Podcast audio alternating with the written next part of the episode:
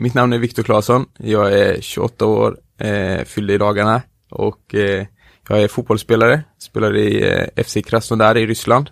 Just nu är jag skadad eh, och kör lite rehab här i Stockholm eh, och snart kommer vi att dra igång försäsongen i Ryssland och jag hoppas kunna vara tillbaka innan säsongen är slut.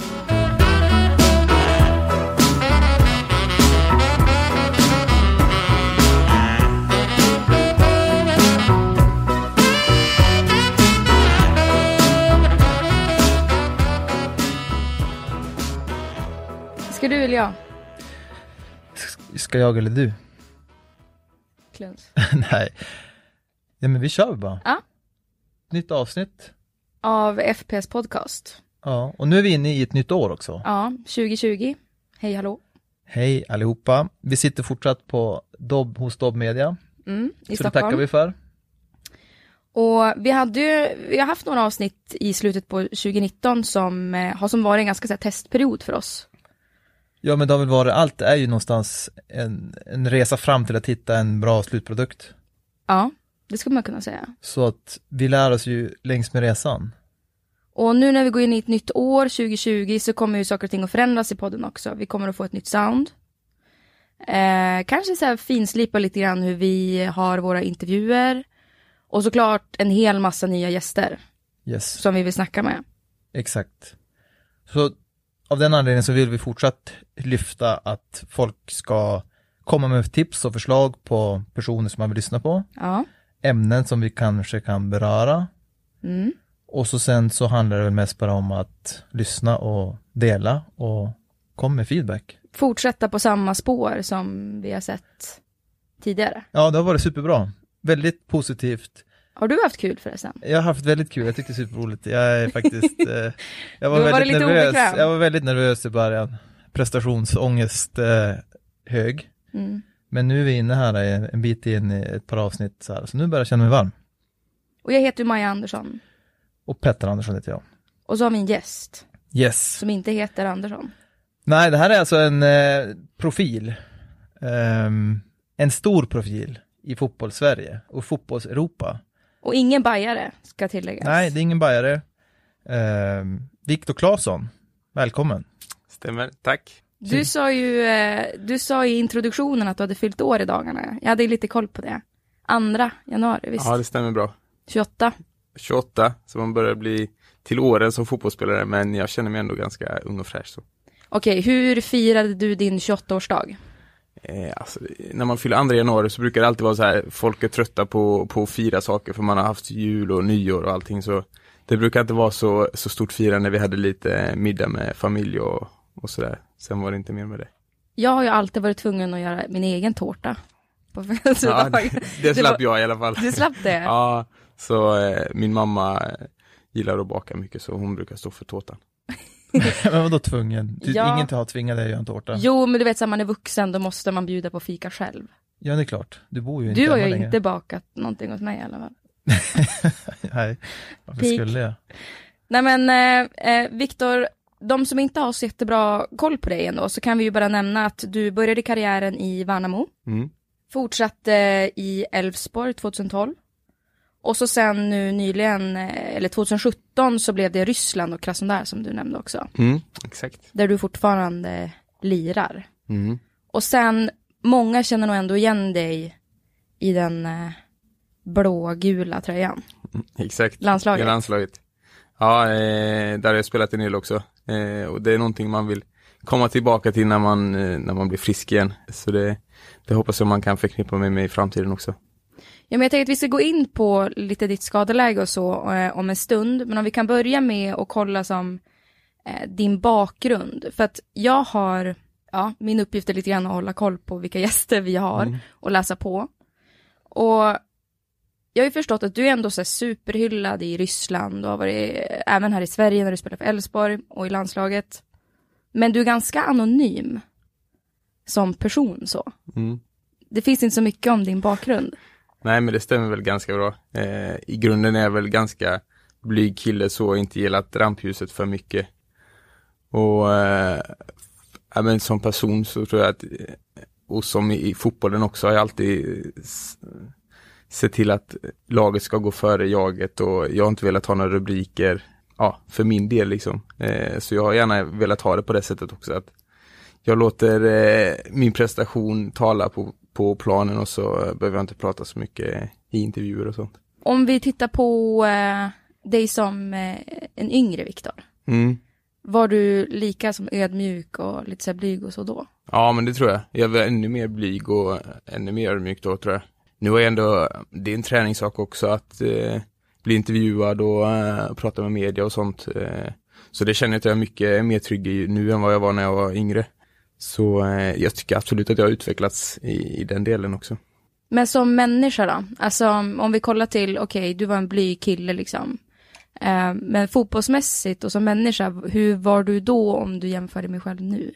Nej men då tror jag ungefär samma person. Eh, alltså som fotbollsspelare tror jag jag haft ungefär samma styrkor och svagheter under hela min karriär och jag har varit ungefär samma. Jag tror inte att de som kände mig när jag var liten inte alls igen mig i det sättet jag är nu utan jag har försökt att behålla det sättet att vara som jag, som jag hade när jag var liten. Så jag är ungefär samma person och fotbollsspelare som när jag var yngre men eh, man utvecklas i andra, andra saker som jag sa i det här med att kunna ta intervjuer och eh, bli mindre blyg och, och, ta för sig mer. Men hur har, hur har det funkat då liksom i, om man tänker fotbollsvärlden, så är det ju ganska, det handlar väldigt mycket om att ta för sig och, och mm. verkligen som visa upp sig för, för andra. Har det någonstans varit, har det varit jobbigt någon gång tyckte du?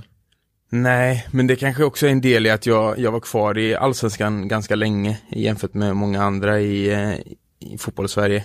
Eh, jag spelade i Värnamo fram till jag var 20 år eh, och då spelade jag min första allsvenska match när jag var, när jag var 20. Och sen så gick jag utomlands när jag var 25, vilket också är ganska gammalt. Men jag tror att med min bakgrund så tror jag att det var bra för mig och i de stegen jag ville ta det. Och då känner jag mig redo också in på nästa steg. Eh, när jag var 25 kanske jag vågade ta för mig mer när jag kom till Krasnodar än jag hade gjort om jag hade kommit utomlands när jag var 20 istället. Så jag tror att jag har tagit det i min takt men jag eh, har vågat ta för mig mer och mer.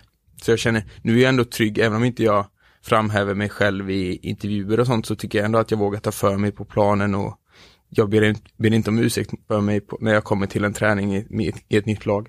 Eh, då vill jag ändå ha passningar och, och se till att jag kan, jag kan påverka. Ja, nej men det syns ju verkligen. Ja. Alltså, du har ju stuckit ut supermycket. Alltså, det har varit en fröjd att se dig spela fotboll. Men när man ändå som får märka, när man märker liksom den typen av människa du är, Mm. Så förstår man ju som i min del då, som före detta fotbollsspelare, så kan det vara en, ganska, en utmaning i fotbollsbranschen och att det kanske kommer Folk tycker och tänker väldigt mycket att man ska göra ditten eller datten, men du ändå lyckas hålla liksom fokus och som gått din egen väg. Alltså som, det känns som att du kanske har haft ett bra trygghetsnät runt dig då med familj och... Ja, jo men det har jag haft sedan jag var, sedan jag var liten, liksom en stabil, trygg familj och haft en bra uppväxt. Och sen är det lätt att man sätter lika med tecken med bra självförtroende och att man ska framhäva sig själv i intervjuer. Jag tycker väl att man kan vara ödmjuk men samtidigt ha ett bra självförtroende när det väl är, är, är dags för fotboll och eh, på planen. Du nämnde att du ändå, eh, du var ju kvar ganska länge i Allsvenskan och Elfsborg som du själv sa. Har du som känt dig stressad över att göra karriär, att sticka utomlands? Eller har det varit strategiskt medvetet val att vara kvar? Mm, ja, det är en bra fråga. De sista, sista åren där i Elfsborg, då var jag sugen på något nytt. Så då var jag kanske lite stressad. Men innan det har jag aldrig känt någon stress, för jag har aldrig, vad ska man säga, jag har aldrig haft någon förväntning att jag skulle bli fotbollsproffs och målat upp några drömmar att jag ska tjäna miljoner eh, och sådana saker, utan det har varit med att det har gått bra och så har jag tagit nästa steg och eh, det har varit kul typ. nu kommer jag till allsvenskan. Du har bara glidit på ett bananskal ja, genom så. hela ledet. Jag, eh, jag har jag har inte haft några krav på mig själv. Sen har jag alltid gjort, gett allt och krigat mest av alla på träningar och sånt men jag har, jag har inte ställt upp några krav så att jag ska få någon karriär som, eh, ja, när du förstår vad jag menar. Ja, nej men absolut. Men det tror jag väl ändå är ganska, alltså på så sätt är väl du ändå ganska unik kontra många andra fotbollsspelare. Ja, eller människor överlag skulle jag vilja säga. Ja, man, mm. alltså att det inte, ja men det har mer bara blivit mm. för dig verkar det som. Ja, lite mer så. Men det, det tror jag också är en, en fördel för jag har aldrig känt den pressen när jag har gått ut och spelat matcher, viktiga, viktiga matcher eller på träningar. Jag tror att många som har krav på sig från yngre och från föräldrar också att man ska bli fotbollsproffs och du ska bli bäst i Sverige.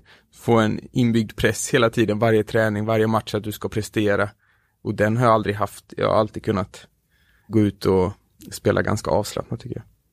Var det lite så här förlåtande till sig själv, att ja, men jag gör mitt bästa? Ja, exakt. Samtidigt som jag fortfarande ger 100% i alla, alla situationer. Det får inte vara så att man är så avslappnad att man lite skiter i om man vinner eller förlorar. Utan jag har alltid velat vinna mest av alla tror jag, trots att jag inte har känt den pressen. Men kan det vara, har du bara spelat fotboll eller finns det något annat som du också som, en annan sport eller idrott eller som du också var väldigt duktig på som du höll på med långt upp i åldern? Nej, det har jag inte. Jag har spelat eller hållit på med mycket andra idrotter vid sidan om utan att spela i lag. Min pappa är idrottslärare så jag har ändå haft mycket idrott runt mig hela tiden. Men fotboll har varit det, jag har, det enda jag har satsat på i idrottsmässigt då. Men sen har det alltid varit hemifrån sedan jag var liten att man ska inte glömma bort skolan och du ska ha det med dig eh, om det skulle gå dåligt i fotbollen och allt sånt här. Jag har ändå haft den grunden att, att ha med mig skolutveckling och jag tror att det kan eh, göra också att man kan slappna av mer när man, när man spelar. Så du har gått ut gymnasiet? Ja, det har jag. Ja. Till skillnad från dig och Joel Eriksson. ja. Nej men det är det jag säger, alltså det finns ju olika vägar för alla och den här vägen passade bäst för mig. Sen finns det andra som sätter tydliga mål och kanske behöver gå utomlands när man är jätte, jätteung och, och det går jättebra. Så det är inte något, finns inga facit hur man ska göra tror jag inte. Men vad pluggar du på gymnasiet då? Då var det liksom? Nej, du gick idrottslinje. Du gick idrottslinje? Ja, i right. Värnamo. Var mm. du duktig i matte? Eh, ja, det var ett av mina favoriter. Var det det? Ja, det var det faktiskt. Okay. Så matte och idrott gillar jag. Ännu mer unik. Ja, nej men alltså som, och sen Värnamo är ju, det är ju ändå intressant med Värnamo, för Värnamo är, ni är ju ett gäng fotbollsspelare från Värnamo som ändå har kommit fram, om man tänkt på, ja men, det är ganska svårt att bli fotbollsproffs idag. Och det känns inte som att det är en slump att från lilla Värnamo då, för vi pratade här innan om att det är inte så superstort, Nej. Värnamo. Så har det ändå kommit fram ett gäng fotbollsspelare som har blivit ja, framförallt proffs då, alltså mm. allsvenska fotbollsspelare, men också ett par stycken har fått testa på landslaget också då. Mm. Vad är det som, vad händer i Värnamo, eller vad hände där då? ja, det är nog en blandning av flera saker tror jag. Men grunden tror jag är att det är en väldigt bra träningskultur i Värnamo. Jag vet inte om man kan jämföra den lite med BP här i Stockholm kanske, men att man tränar mycket och, och sen hade vi för, eller, eh, turen att ha väldigt duktiga ledare i de årgångarna som kom fram och var duktigare. Vi hade Jonas Tern som hade en otrolig kunskap och också var väldigt driven. Och sen, eh, sen fanns det väl kanske inte så mycket annat att göra heller. Det var liksom fotboll som var nummer ett i, i Värnamo och då, då satsade man på det. Men jag tror att, eh, att det är en väldigt bra träningsmentalitet i Värnamo. Att man liksom, du går till träningen och du ger allt och du tränar mycket och ofta. Och det, det är lättillgängligt att gå till fotbollsplan och, och träna fotboll.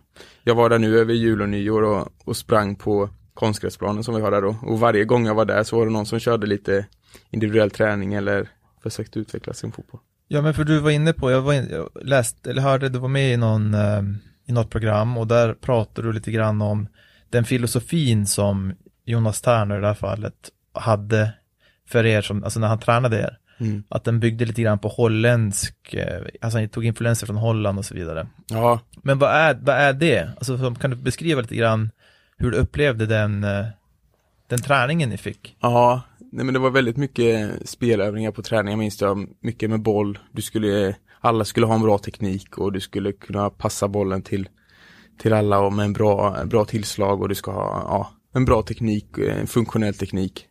Och sen eh, tänket i laget var väl att eh, vi ska utvecklas som ungdomslag, vi ska inte jaga några resultat vi ska aldrig slå ut bollen utanför sidlinjen för att vi ska vinna matchen utan det ska vara för att då ska vi försöka hålla, hålla den i, i spel och, och, utveckla vårt passningsspel utan det ska hela tiden vara utvecklande fotboll.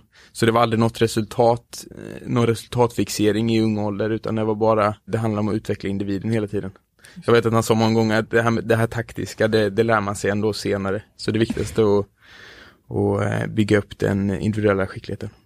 Ja men för det är faktiskt ganska intressant när man ändå jobba med spelare, alltså som jag brinner verkligen för, jag försöker verkligen som, har ju börjat nörda ner mig i det här med vad är det som gör att vissa spelare lyckas och vissa spelare inte lyckas. Mm. Och där upptäcker man att det finns ju, det är ingen slump att det kommer fram så många spel. Det är inte så att det föds extra många talanger i Värnamo just de där åren.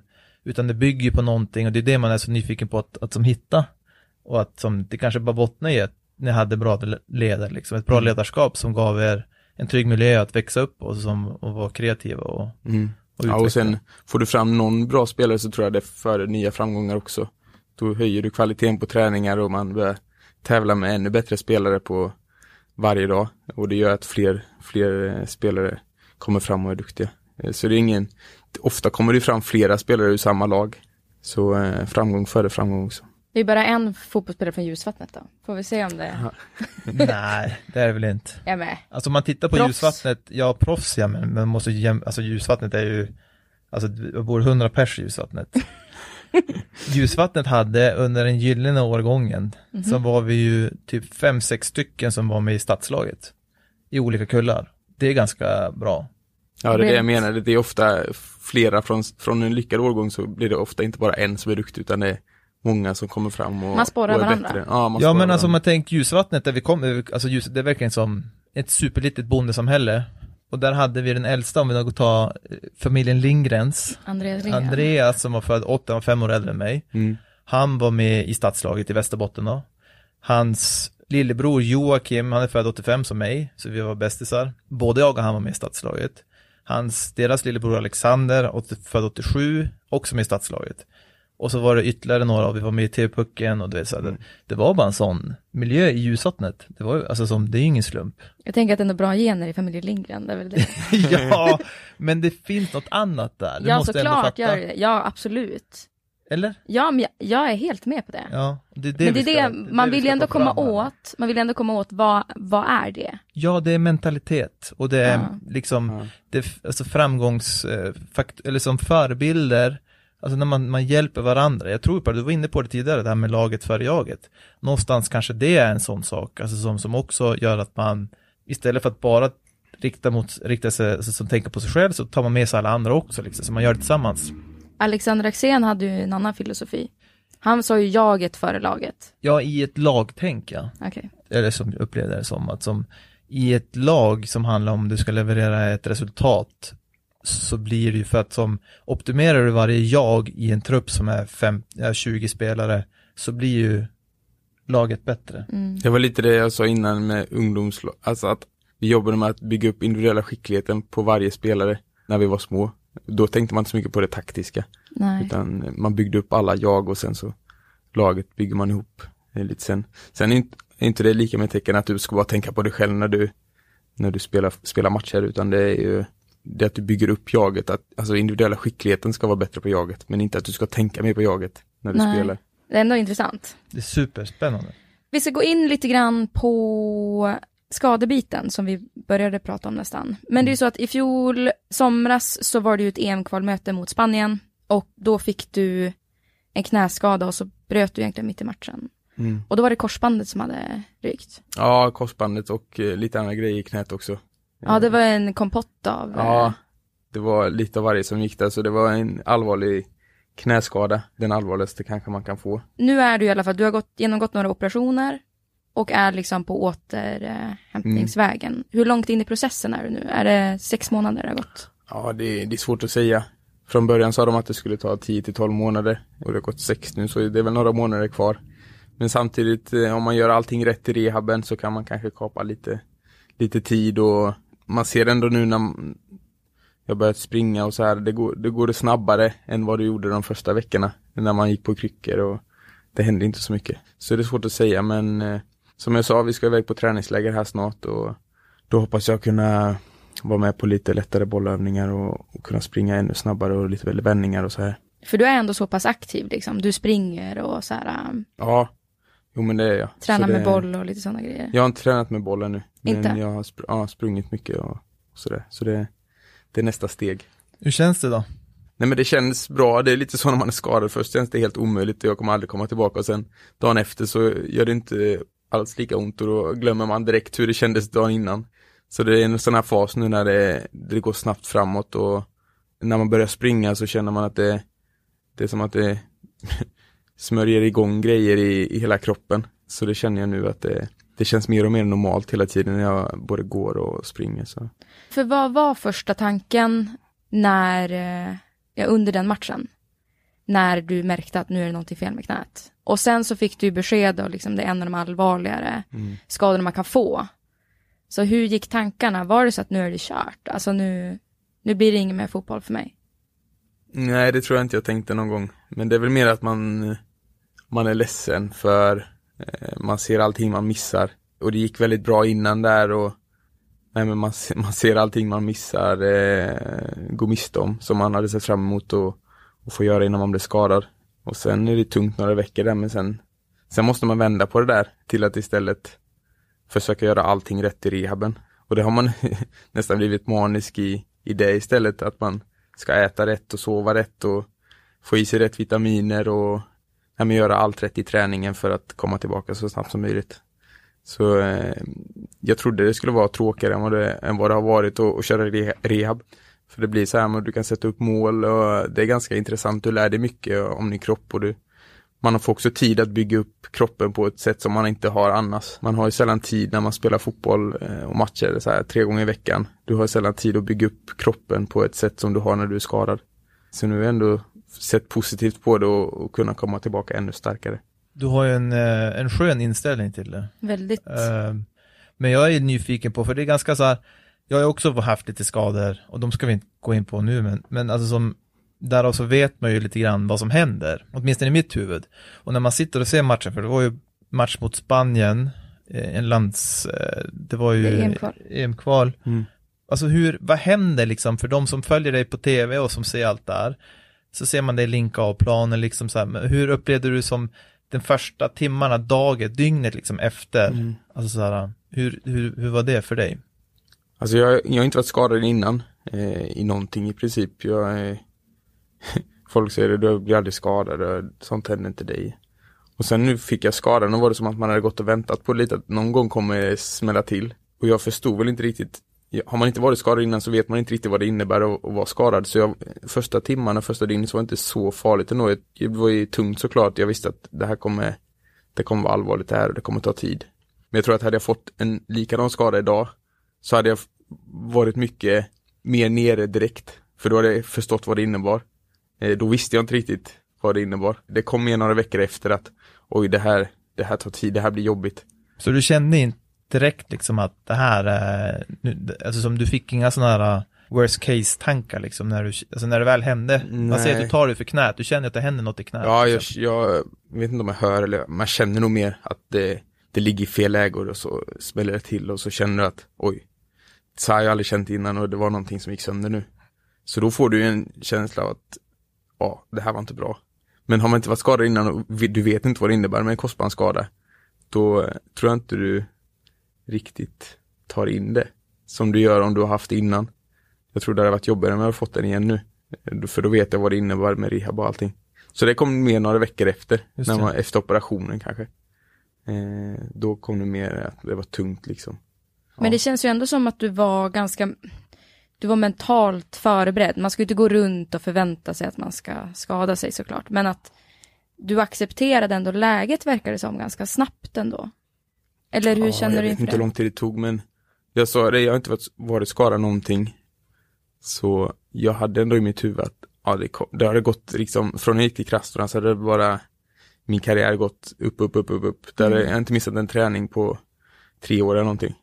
Så det gick liksom bara upp, upp, upp. Så det var, man hade nog någonstans i bakhuvudet att snart kanske det kommer en skada så för att det har gått för bra nu. Vad är det som gör att du ändå känns så trygg i det? För jag menar i en sån situation, precis som du sa Petter, att det kan vara en risk att man börjar tänka så här, worst case scenario, mm. typ nu kommer jag inte kunna komma tillbaka, eller jag kanske inte får spela något mer, att man börjar så här, jaga en, det värsta tänkbara. Mm. Eh, men det, har du har som inte haft det, utan du har mer bara så här, okej, okay, nu ska jag tillbaka, jag tar dag för dag. Alltså vad är det som gör att du har funkat jag, lite mer så? Jag vet inte, alltså jag kände mig väldigt nere där i samband med operationerna och, och så, men jag tror i grunden jag är en väldigt positiv människa som ser möjligheter i, i mycket. Och det gjorde jag då också, även när det var som tyngst. Och sen från när operationerna var klara, då kände man ändå att det var en delseger, att nu är det, nu är det över. Nu kan jag bara fokusera på rehab och och göra allting rätt. Nu är det i mina händer igen. Så ja, jag vet inte, det är väl att jag är i grunden en positiv människa som ser möjligheter. Sen är man, en liten nackdel som inte, när jag inte varit skadad innan är att man har tvivlat en del när man är skadad. Ja, hur kommer jag vara när jag kommer tillbaka? För jag har aldrig varit skadad innan. Har man varit skadad innan så vet man kanske att ja, men det, det kommer kännas bra när jag är tillbaka. Det känns som vanligt. Jag har aldrig varit skadad innan så man, man har lite så här tvivel hur det kommer kännas när man väl kommer tillbaka. Mm. Men då får man prata med, med Petter och sådana här som säger att det kommer vara det kommer vara lika bra som det var innan. Bra PR för dig nu. Nej, men jag har ju, det är, väl min, det är väl det jag är känd för. De kallar mig för skadan. Va? Men vilka då? Nej, jag skojar. Jag har ju mycket erfarenheter från det, så därav mm. så kan man ju, jag, jag förstår exakt, alltså som, det är därför du kanske märker, jag blir väldigt nyfiken runt sånt där, för man har ju, det är ganska speciellt att uppleva. Och jag hade ju, jag var ju den som fick worst case, alltså jag blev jätterädd över att jag inte inte visste liksom. För mig så var det en rädsla för du verkar mycket mer positiv i ditt sätt att vara och det är ju, det är ju mäktigt att se. Ofta så är det ju helt lugnt. Alltså, ja. alltså att man, de är så pass duktiga idag med kirurgi och alla sådana saker som gör att man, man kommer att komma tillbaka. Men är det en stress för dig nu, alltså okej okay, nu vill jag, för du sa ju det att ja, man kanske kan tumma på några månader med rehaben så. Är du stressad av att okej okay, nu vill jag tillbaka, att du vill påskynda processen? Ja, det, det är svårt det där, en balansgång. Man vill ju ligga nära gränsen och göra så mycket man kan. Samtidigt vill du inte gå över gränsen så att du får bakslag. Eh, men jag är väl i grunden den som ligger på gränsen och försöker att komma tillbaka så snabbt som möjligt. Eh, och sen är det EM i sommar också som är bra att ha som oro tror jag i rehaben. Utan att jag har någon förväntning att jag ska komma tillbaka innan det, men jag tror att det är bra att ha som mål i rehaben och veta att ja, men kör den här övningen exemplariskt kanske det är skillnaden om jag kan vara med i sommar eller inte. Jag tror att det är bra att ha det i rehaben, även om inte man kommer tillbaka dit så tror jag att det är bra. Men hur stor morot är EM då? Nej men det är en jättestor morot såklart. Jag var med senast i VM och vet hur kul det är med mästerskap. Så det skulle jag ju verkligen vilja vara med på. Eh, samtidigt så kommer det inte få vara i vägen för att jag ska komma tillbaka helt frisk. Jag kommer inte vilja vara med om inte jag kan ge, ge mitt bästa då finns det ingen anledning att, att chansa. Det finns ingen anledning att chansa med någonting för att spela EM, tycker jag inte, men det är en otrolig morot att ha när man, när man rehabbar. Så även om jag inte kommer kunna vara med där så tror jag att det, det har varit bra att ha det som, som mål. Har du lärt dig någonting så under hela de här månaderna som du nu har varit eh, skadad? Är det någonting du har lärt dig om dig själv, kanske framför allt? Ja, det är en bra fråga. Det är ju en ny upplevelse, tänker jag. Så att du har väl säkert kanske sett nya sidor av dig själv eller haft tankar som du kanske aldrig haft förr? Mm. Ja, det är svårt att komma på så här på rak arm. Det är en ganska stor fråga men eh, det har jag alldeles säkert. Den kanske kommer lite senare. Ja, jag får eh, suga på den lite. ja, men det är en svår fråga. Ja, men det, alltså... är, det är en supersvår fråga. Och jag tror att det, alltså så här, en skadeperiod kan ju vara väldigt, alltså som gynnsam i det, du pratar själv om att, ja men, det är sällan man kanske har tiden till att stanna upp och träna upp kroppen och så, för det är väldigt mycket matcher och så vidare som fotbollsspelare. Och i en skada kan ju också vara ett väldigt gynnsamt, en gynnsam period till att bygga upp sig själv som människa liksom och bli ännu tryggare eller ännu mer passionerad till fotboll och verkligen som känna så här att nej men jag älskar det här, alltså som jag, jag, jag ska göra allt för att komma tillbaka. Alltså det kan ju bli en, en liten extra drivkraft till att göra ännu mer. Ja men det hittar, det, nu ska vi komma tillbaka till den. För det har jag ändå tänkt på, att jag uppskattar mer saker nu när jag är skadad. Som jag inte uppskattade när jag spelade och, och det liksom var matcher hela tiden. Och... Vad kan du uppskatta mer då? Nej men allting som eh, har med runt omkring fotbollen att göra. Eh, innan så var det liksom, det var säsong, tre matcher i veckan, det var landslagsuppehåll när lagkamraterna hade ledigt så skulle du till landslaget och sen var det sommaruppehåll, då var du på VM och sen var det direkt på nästa säsong så det gick liksom du hann inte att stanna upp och njuta någonting. Du hann inte njuta av att vara på VM eller vara på och spela i Europa, Europamatcher eller landskamper. Eh, och nu kan jag liksom, nu kan man uppskatta bara att kunna springa. Och bli arg på de som gnäller när de är trötta, vad du kan i alla fall springa, du ska inte gnälla. Och så, så här bara eh, sova över och, och ladda för en match i Krasnodar på anläggningen. Det var ju mardrömmen att gå dit dagen innan och, och ligga över på anläggningen och vänta en hel dag på att spela match på kvällen. Men alltså de man sover där? Ja. Men då ska man liksom vänta hela dagen på att få spela match på kvällen och det, det kan man ju verkligen längta till nu och, och få vara där och ladda och, och sådana små saker. Uh. Verkligen, eh, ja men som du säger kanske förlänga karriären något år för att du har fått det här breaket mitt i. Så det kanske går på ett utan. Ja, men jag tror att det är det är kanske bara en inställningsfråga, jag vet inte, eller om det ligger någonting i det, men jag, jag tror åtminstone på att det kan verkligen vara en, en, en väldigt utvecklande period, en skadeprocess. Alltså som ifall man tar hand om den väl och vågar kanske reflektera och tänka och, och liksom så här, ja men, alltså nästan ifrågasätta kanske sig själv och så som gör man verkligen, alltså som hur mycket brinner jag för det här, gör jag allt jag kan eller så, ja men lite grann du ska få perspektivet på det. För det kan verkligen som ge en boost in i som i, i när man väl är tillbaka. Och som den fortsätter resan, fortsätta resan. Men jag, alltså som, du pratar själv här om att ni bor på anläggningen där i Krasnodar innan matcher och sånt. Jag var ju och besökte, jag var i Krasnodar. Ja, äh, i Ryssland. I, ja, i Ryssland, ja. För första gången var jag i Ryssland. Här bara för fick ju knappt komma in. Månad, jo, jag fick komma in. Uh, det var inte så farligt, jag var livrädd faktiskt. för jag vet inte vad det är, jag har bara en känsla av att jag utstrålar alltså som kriminalitet när jag går in mot folk som kan men det gick bra. Eh, du kom hem också. Jag kom hem. Men det hände en liten kul grej och vi pratade lite grann om att du är ganska lugn och så här. Eh, du känns väldigt trygg och vi var och käkade mat på en restaurang. Mm. Jag fick hänga på de här eh, familjen Claesson och Marcus Bergs familj och så var det Jon eh, Fjolesson ja. som har spelat i Norrköping förut. Och så på vägen hem från restaurangen så körde Viktor bil och vi blir påkörda bakifrån. och mitt i ösregnet eh, så kliver Viktor ut och bara snackar ryska och bara, ja men, jag vet inte, ringer en, en tolk ja. och alltså, det blev kaos. Ja. Um, men, men det framstod väldigt cool tyckte jag. Ja, men man blir nog lite luttrad i, i, i Ryssland så det händer grejer hela tiden. Alltså det, det är vardagsmat att det kör på någon och att det liksom, ja, det kan hända vad som helst. Så man är ändå ganska eh, lugn med saker som händer där. Och jag känner också att de grejerna man har där, det lever liksom sitt liv där, det gör inte så mycket om de kör på min bil där. Eh, men det var lite stressigt därför, jag kommer ihåg att vi gick ut och snackade där och han ville göra om den här situationen igen för att vi skulle spela in någon video till försäkringsbolaget. Och jag försökte ändå få honom, nej det är nog inte så bra idé här. Och så skulle han ju ta min mobil och han tappade mobilen i gatan och det var, ja det var kaos men det blev inte så mycket på bilen så jag sa det, vi, vi åker hem och han blev jätteglad. Så det blev bra ja, ändå men var, ja, men, Och jag försökte, jag försökte inte involvera mig. Jag satt i framsätet, jag försökte hålla mig ganska lugn. Men Julia Ja, hon, var, hon är lite mer hetsig så. Din fru? Ja. Ja, för det var, hon blev lite mer stressad sådär, för det är klart, han ville alltså backa tillbaka bilen och köra in i bilen, bilen igen, igen, för att som kunna visa på hur det gick till. Och, och, och i den, i den sekvensen så tappar jag din mobil i vattnet ja. och det har varit massa ja, grejer. Då, I den situationen känner man bara, nu vill vi bara härifrån. Ja men du kom ju bara hoppa in i bilen och så bara stack vi runt ja. så var vi iväg. men vi fick i alla fall hans nummer om det skulle vara någonting, för som du sa det ösregnade så man såg inte så mycket på bilen. Så jag fick hans nummer om det skulle vara någonting så kunde jag ringa i efterhand. Då. Men är du bekväm med att prata ryska eller?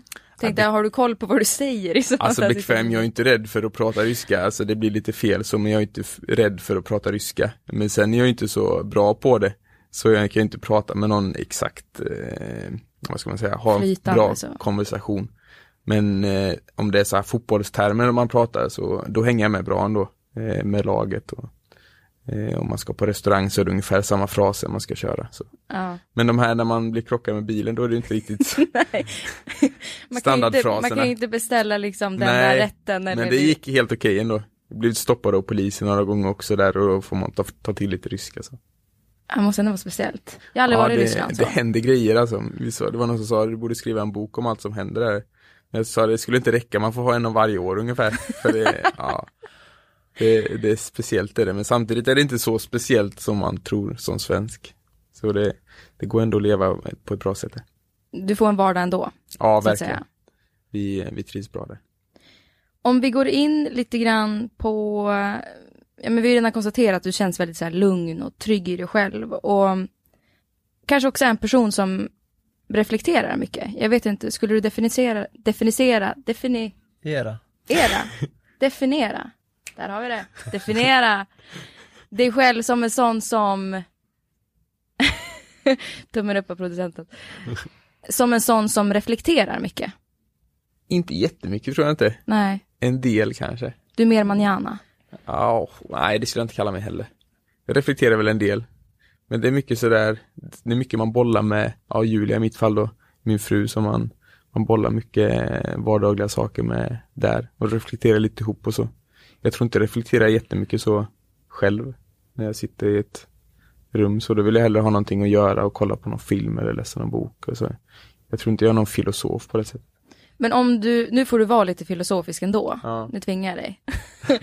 om du ser till dig själv, ehm, vi börjar med vad du har för styrkor och svagheter. Men kolla på dig själv som människa men också som fotbollsspelare. Ja, ska vi börja med styrka och svagheter som människa då? Ja, vi börjar där.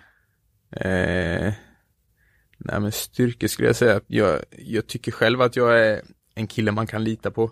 Eh, säger att jag ska göra någonting så då står jag för det och eh, det tycker jag är en bra egenskap. Sen svaghet, det tycker jag väl, jag tycker jag är lite så här konflikträdd nästan, att jag kan vara, jag vågar inte, jag tar inte tag i saker för jag är kanske rädd att det kan skava lite.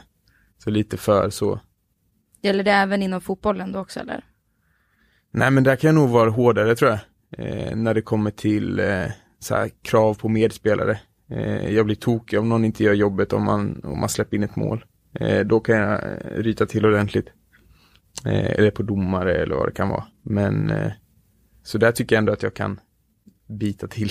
Det kanske är en styrka då som fotbollsspelare ändå. Ja, men jag att jag verkligen vill vinna till varje pris. Jag tror jag gör allting för att, för att laget ska vinna. Jag vill alltid spela när vi, när jag var liten så ville jag alltid, vi hade så här ofta i skolan första väljare, andra väljare. Och jag tog ofta de lite sämre på pappret då. för att jag skulle få kämpa mer och kanske förlora.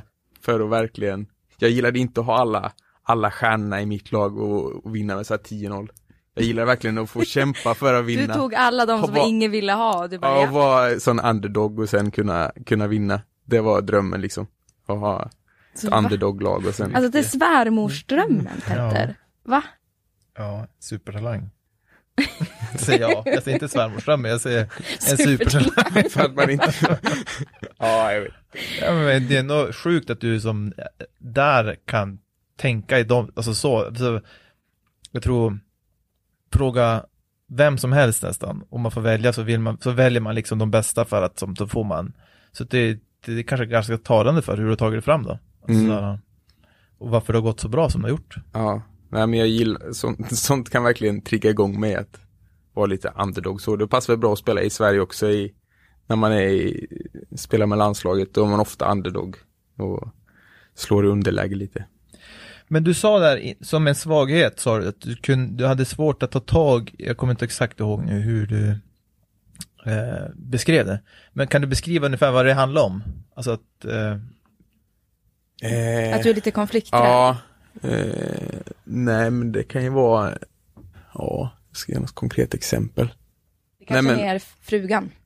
Ja, men kanske, alltså det kan vara folk i min omgivning som jag kanske borde ryta till på fast jag gör inte det och då gör jag hellre lite extra själv för att inte säga till dem vad jag egentligen tycker kanske.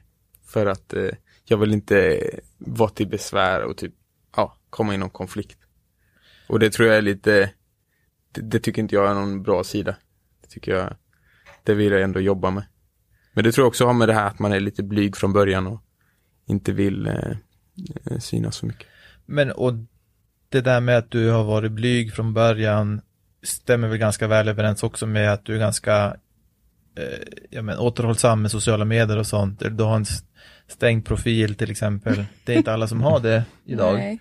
Och vadå, ja men de flesta skulle väl kanske se det som en, eh, ett varumärkesbyggande eller så här och, Mm. och skaffa sig mass, massvis av, av följare och så vidare. Men du, du, du stänger. Ja, jo det, det är så jag har kört. Jag har liksom inte sett eh, vad det ger mig. Sen, sen kan det ju verkligen vara bra ur varumärkesperspektiv, men jag, har inte- det har inte drivit mig att, att driva på mitt varumärke. Så- Nej, och, så, och det behövs ju verkligen inte. Alltså, Nej, sen kanske det hade gett mig en ännu bättre karriär om jag hade gjort det. Eh, det är jag också medveten om. Hade jag haft ett större varumärke så kanske ännu fler klubbar hade varit intresserade och, och man hade fått en annan karriär. Men tror du det?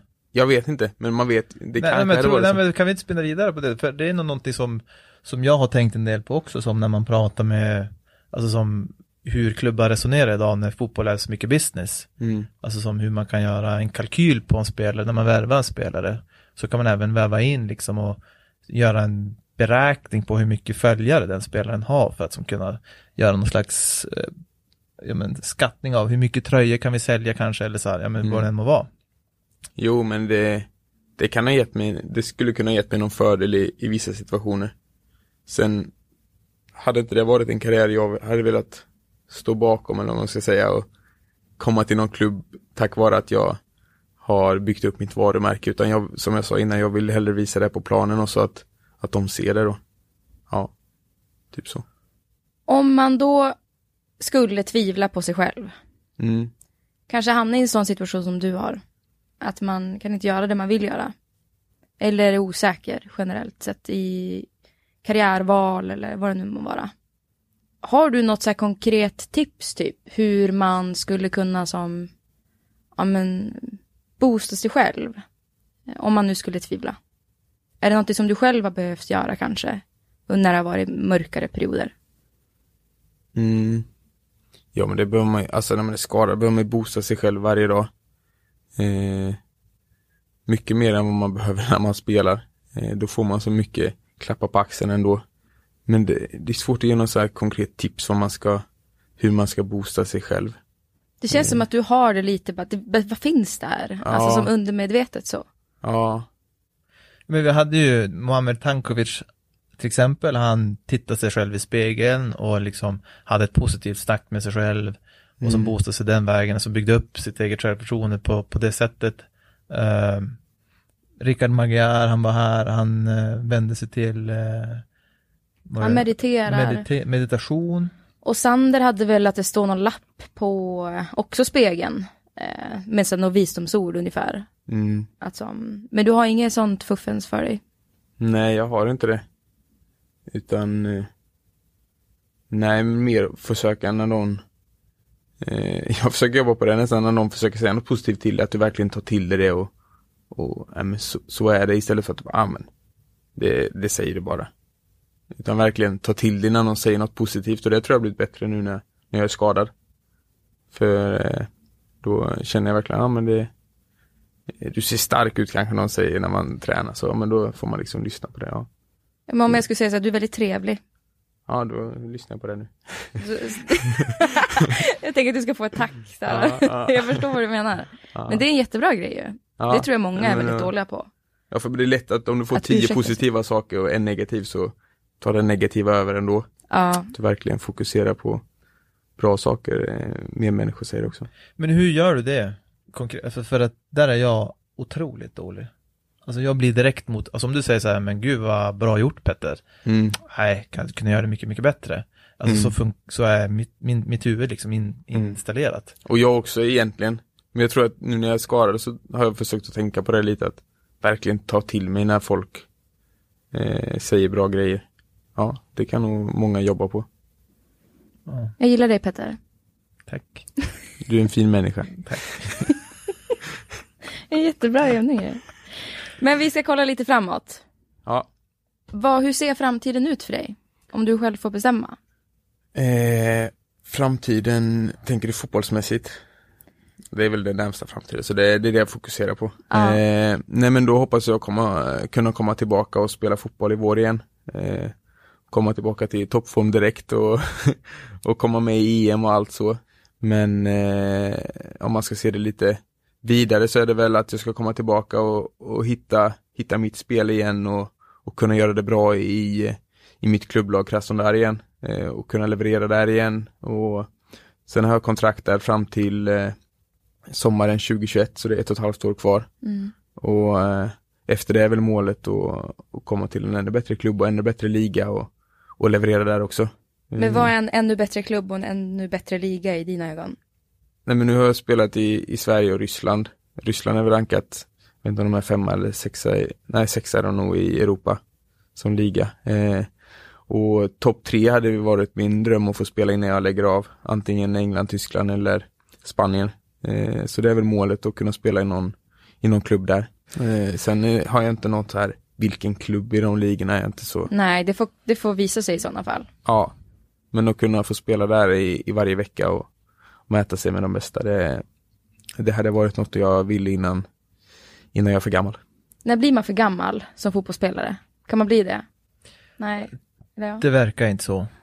Alltså jag tror att är man noggrann och man sköter liksom kost och förberedelser och tar hand om sin kropp liksom och lyssnar på sin kropp framför allt. Alltså som är duktig på vila när det är dags för vila, alltså för semestrar och så vidare. Så kan man ju idag spela långt upp åldrarna, upp till nästan 40 år. Så det är flera idag som är ja, men, närmare 40 och levererar på en hög, hög nivå. Mm. Eh, Så att i det perspektivet så har du ju många år kvar. Ja, sen kan man ha otur med skador. Mm. Jag tror att du har säkert varit väldigt duktig på de bitarna och det kan ta slut snabbt ändå. Men sköter man alla de bitarna så har man i alla fall oddsen på sin sida och kunna spela längre upp i åren. Det tror jag absolut. Och det har hänt mycket de sista åren hur mycket bättre man är i hög ålder. Eh, Så det händer saker hela tiden med ja. rehabmaskiner och Och vissa saker kan man ju liksom inte mat. styra över heller.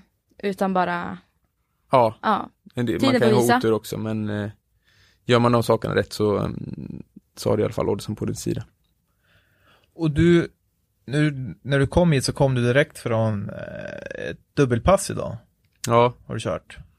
Och jag ska, jag har faktiskt en, jag ska på lite behandling efter också. Och då, ja, ja men det, det är full fart.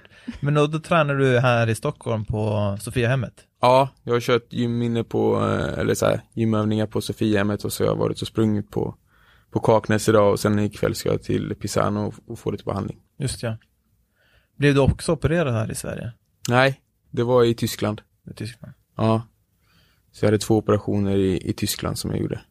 Okej, Super. vi ska avrunda. Ja, herregud.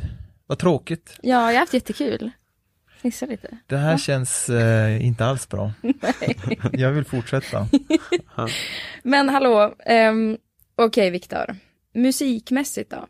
Har du någon låt som vi kan få ta med oss här i podden och till våran som musiksamling som vi snart börjar ha? Av alla som, gäster som har varit här. Ja, men och nu, vill, nu säger jag bestämmer här nu. Ja, bestämt. Det här ska vara Viktor som laddar inför match kanske. Mm. Eh, en låt som du går igång på. Mm. Alltså jag skulle inte säga att jag går igång på det men jag kommer i rätt sinnesnärvaro. Och då sätter jag på eh, Goliat med, med Lale. Och så, och så hittar jag rätt fokus för att, för att prestera. Mäktigt. Den är ju väldigt så här, den är ändå ganska lugn. Ja, den är väldigt lugn. Eh, Konstnärlig. Ja, den är, men jag tycker du kommer i, i bra, bra mod där för, för att prestera. Kanske inte, det är ingen sån house-dänga du bara pumpar upp dig själv utan det är mer att du, du hittar fokus. fokus. Fokus. Hallå, vi säger tack snälla Viktor. För att själva. du har varit här. Vilket härligt samtal vi hade tycker jag. Ja, och stort, stort Eh, lycka till. Det kommer gå superbra. Det hoppas vi. Tack så ja. mycket. Så, eh, jag ska kämpa för det. Ja. så håller vi eh, tummarna för er. Hela Sverige håller tummarna. Ja. ja tack. Nu kör vi Lalle. kör vi Lalle. Tack och hej. Sträckte ut våra armar. Vi sa vi ska ta över. Vi ska ta över världen. Vi ska bli stora.